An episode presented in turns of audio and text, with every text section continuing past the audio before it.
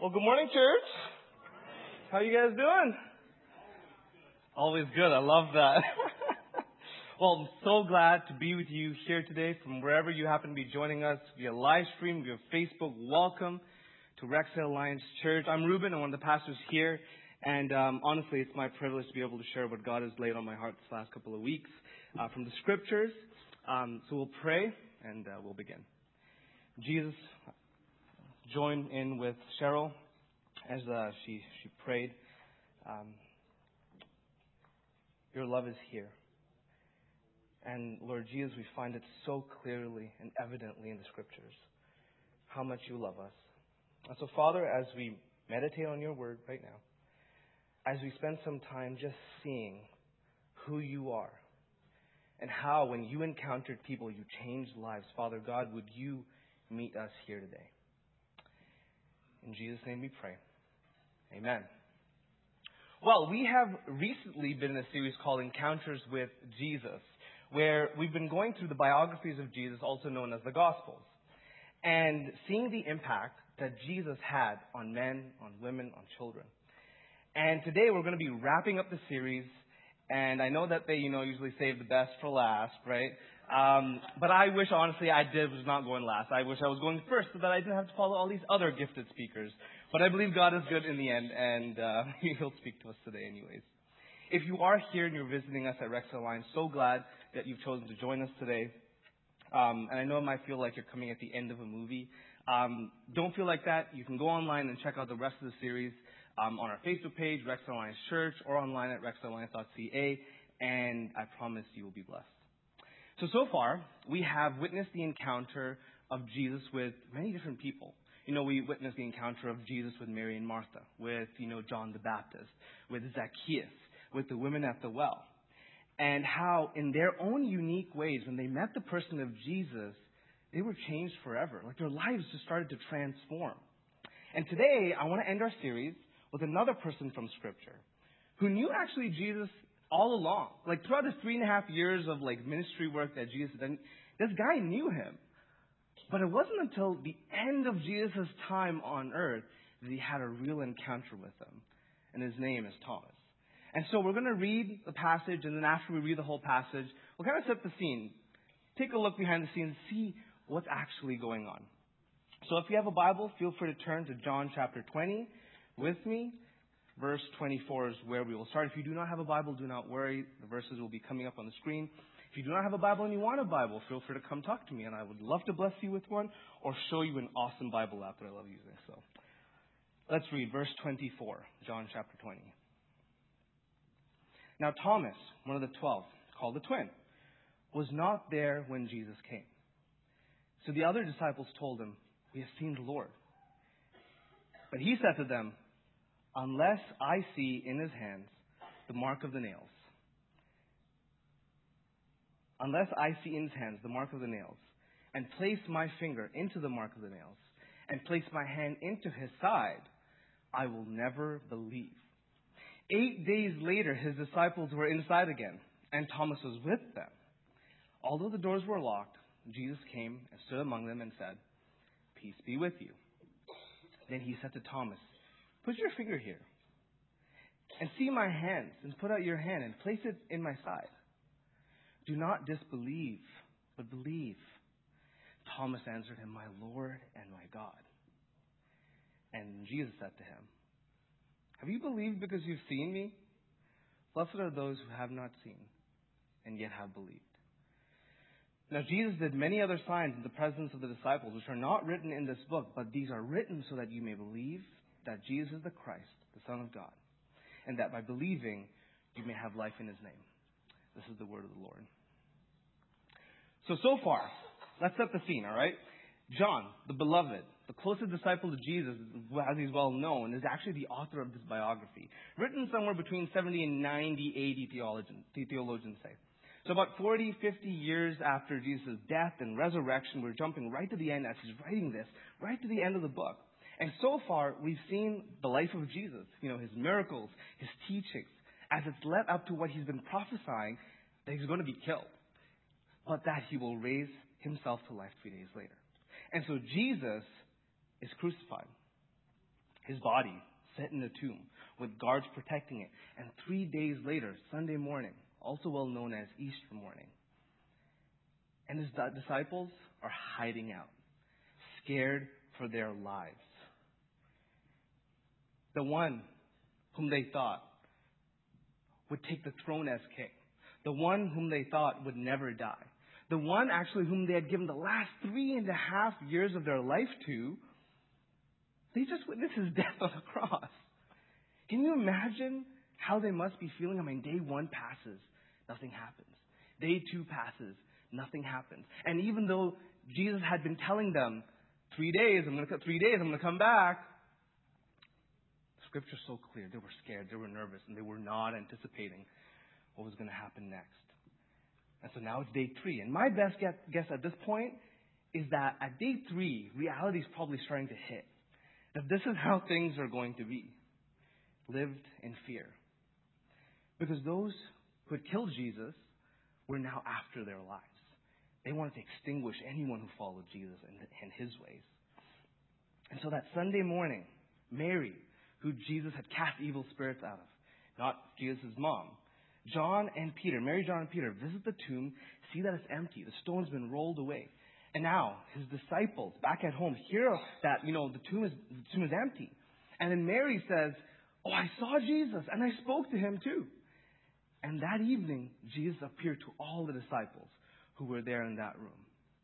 And he blessed them. And scripture says that they were glad. But in the midst of all of this, there was one disciple that was missing. And that was Thomas. He wasn't there for any of this. He, he missed out. And that's where I want to pick it up. Verse 24. Now Thomas, one of the twelve, called the twin, was not with them when Jesus came. Now, it's only speculation as to why, you know, Thomas was not there when all the other disciples were there. I mean, you would imagine that Thomas, you probably should be where all the other disciples were. I mean, like, you're probably being hunted down, right? But I believe it's safe to say that the reason why John includes this part of the story, Thomas's encounter with Jesus, is because Jesus says something so profound for you and I as believers today that John knew through the inspiration of the Holy Spirit this, that this had to be kept in the testimony of Jesus' life. Verse 25 So the other disciples told him, We have seen the Lord. But he said to them, Unless I see in his hands the mark of the nails, and place my finger into the mark of the nails. I lost my. Unless I see in his hands the mark of the nails, and place my finger into the mark of the nails, I will never believe. Now, Thomas is most famously known as what? Doubting Thomas. Wow, let me be really quick on that one. He's known as Doubting Thomas, and it's for this very scene that he was known as Doubting Thomas, where he doubted that Jesus had come back to life, even after his ten buddies had told him, and all the women who were there who witnessed had told him. He's like, no, I, I don't believe that. But the truth is that Thomas didn't just doubt whether Jesus had been resurrected back or not. The word in the Greek there would actually suggest that Thomas more accurately refused to believe, or just did not believe that Jesus was back. You see, there's a difference in this. Know, I was reading an article on this passage recently, and the author of that points out that doubt, just being unsure of something, having second thoughts about something, having questions about something, versus Thomas was flat out, I do not believe. I refuse to believe that. And rightly so. I mean, if you ask me, we're talking about someone coming back from the dead. I mean, that does not happen, right? That's supposed to be impossible. So I understand Thomas's reaction here. I mean, which is why he's so adamant about, I want to see proof. I want to see proof. I want to see his wounds. I want to see his piercings. And this was unlike Thomas. Actually, this was like Thomas. This was not unlike him. Because if you go back a few chapters, to John chapter 11, you'll actually find where Jesus hears that Lazarus is dead. And then when Jesus hears of this, he says, Guys, he's with his disciples, guys, I want to go back there believe something good is going to happen. God's going to be glorified through it. We're going to go back there. And I want you to hear what Thomas's reaction to that is. He says, verse 16, John chapter 11. So Thomas, called the twin, said to his fellow disciples, Let us also go that we may die with him. See, what happened is, during that time, maybe you, you don't know this about that time, but during that time, what was happening was the people, the rulers in that area where Lazarus had died, were out to kill Jesus. And that if he had to go, they would have captured him, they would have imprisoned him, they would have put him to death. And so you hear Thomas's, let us go that we may die with him. Basically saying, okay, well, I guess Jesus wants to die because if we go back where Lazarus is, they're going to imprison us, the rulers there want us, but you know what, I guess we're Jesus' disciples, loyalty, that kind of thing. So, I mean, let's go die with him. Do you hear the unbelief in, in Thomas's voice there? The unbelief that Jesus can save himself and save them in that situation. You see, this is where some of us are today. In a place of unbelief.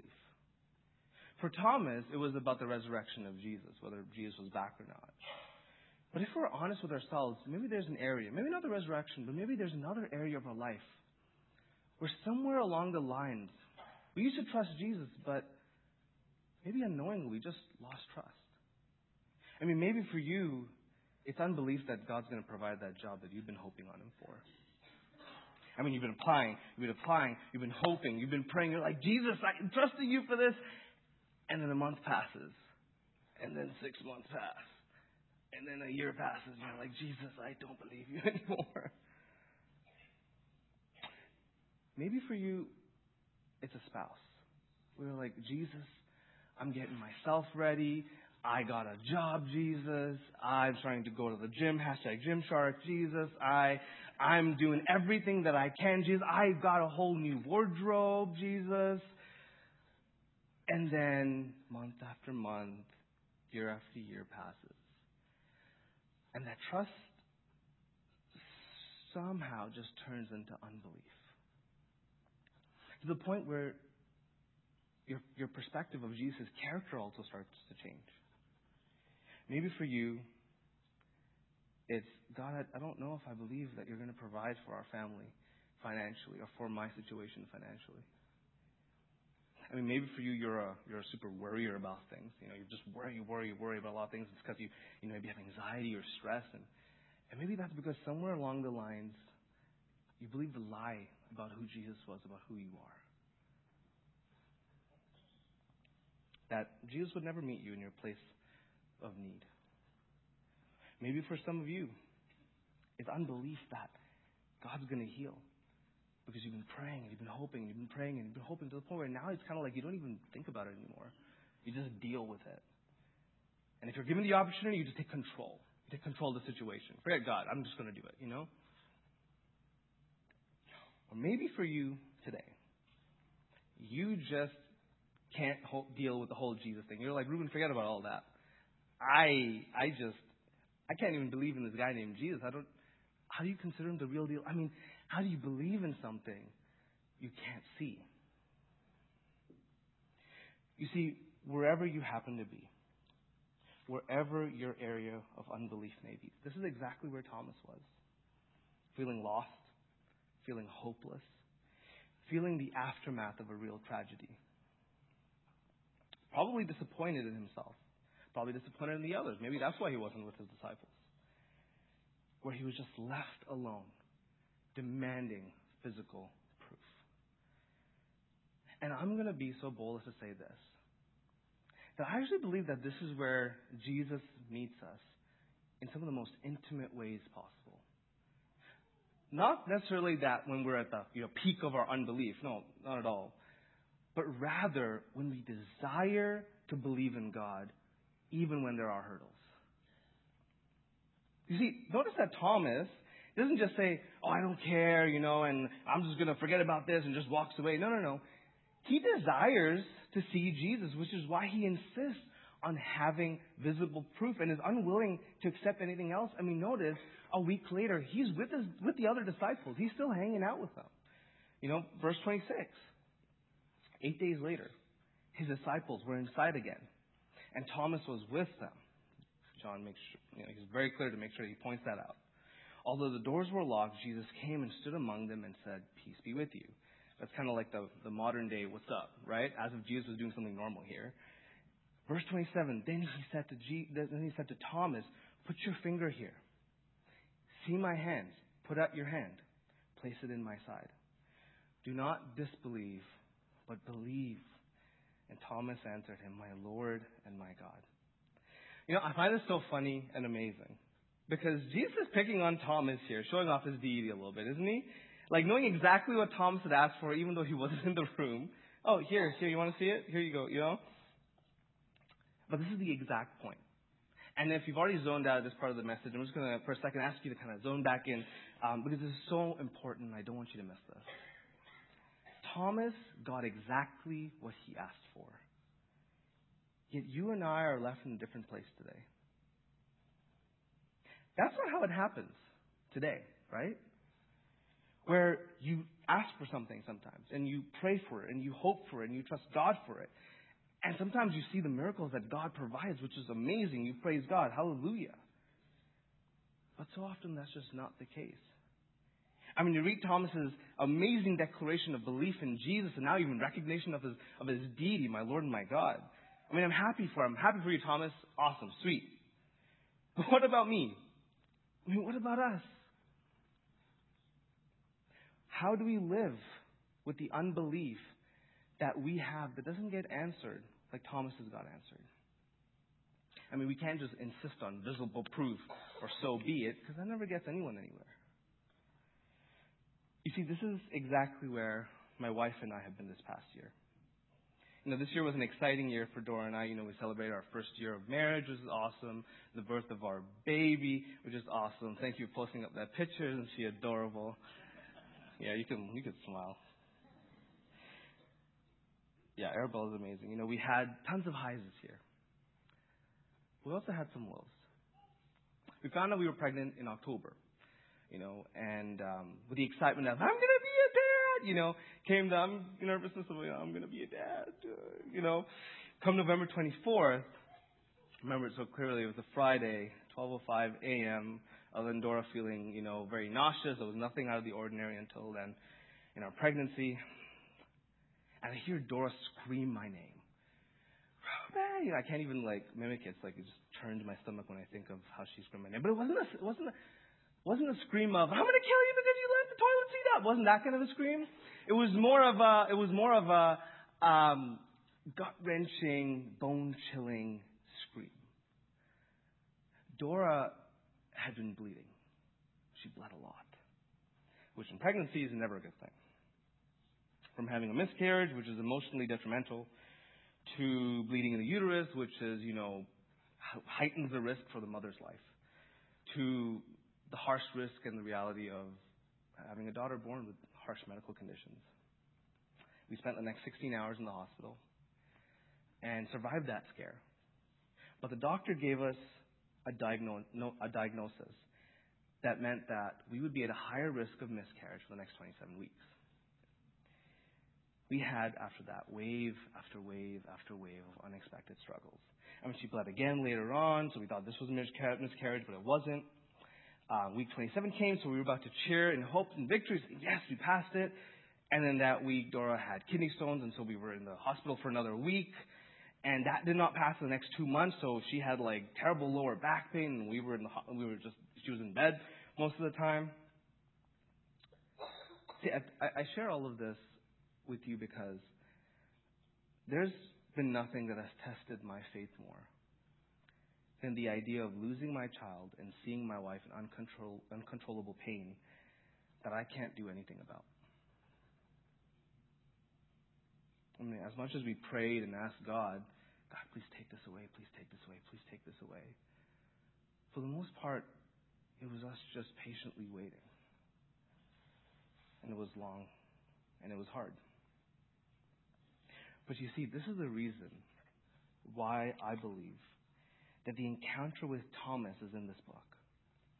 To share what Jesus has to say to my area of unbelief and maybe your area of unbelief. See, when everything in our visible reality is simply saying, give up, lose hope.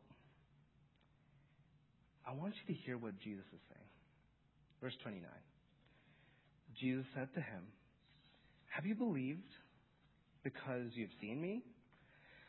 Blessed are those who have not seen and yet have believed.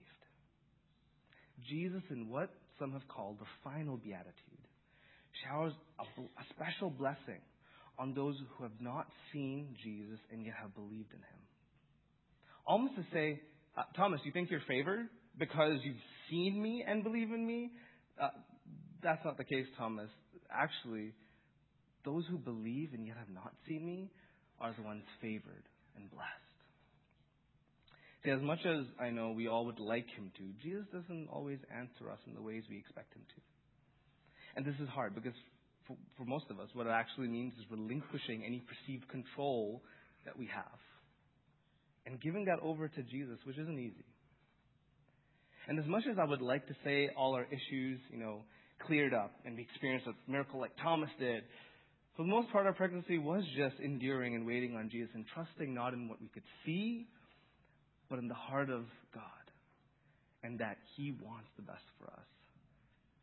And thankfully, after waiting for so long, our baby's right there, beautifully born, and loves to cry and loves long drives and music and all that jazz, right?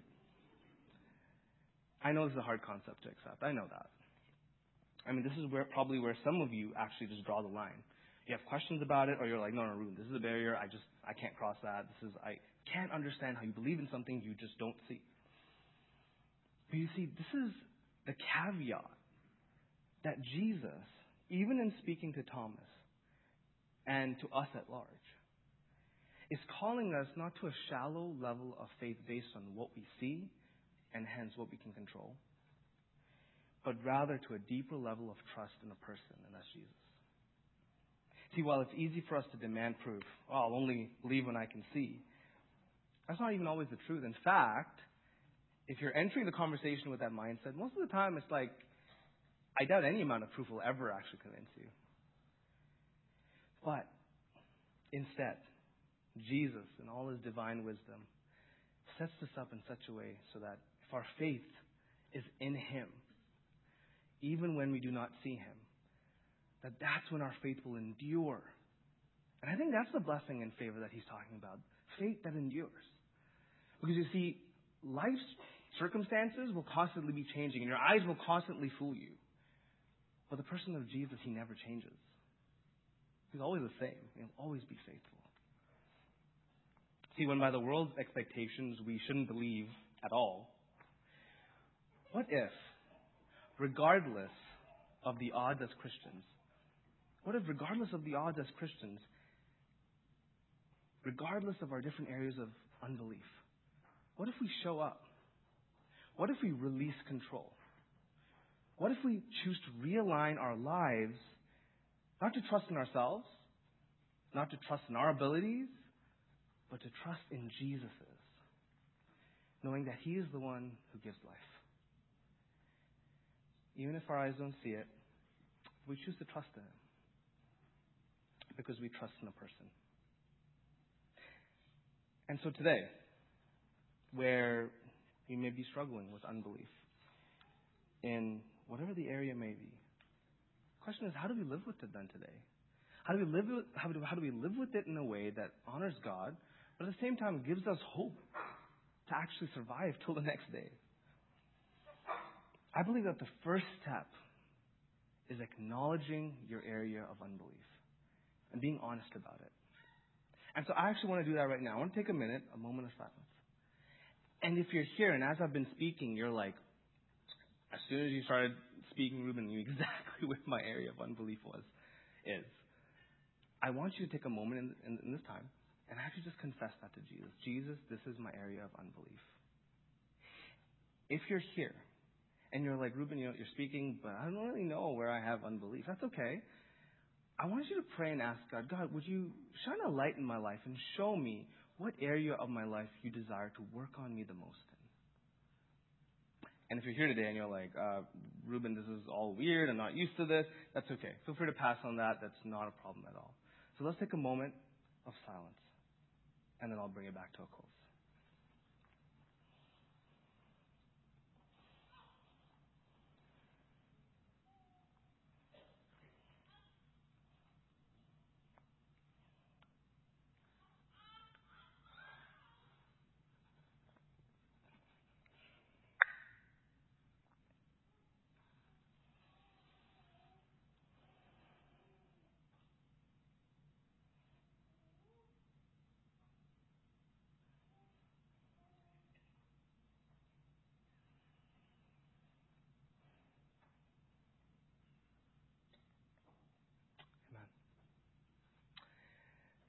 One of the things that I think is so helpful is finding someone that you trust, someone trustworthy in your life, and share this area of unbelief with them. Not someone who wants to give you answers, because honestly, that's not what you need. But you need someone to help you do two things. One, pray for you and just be a presence.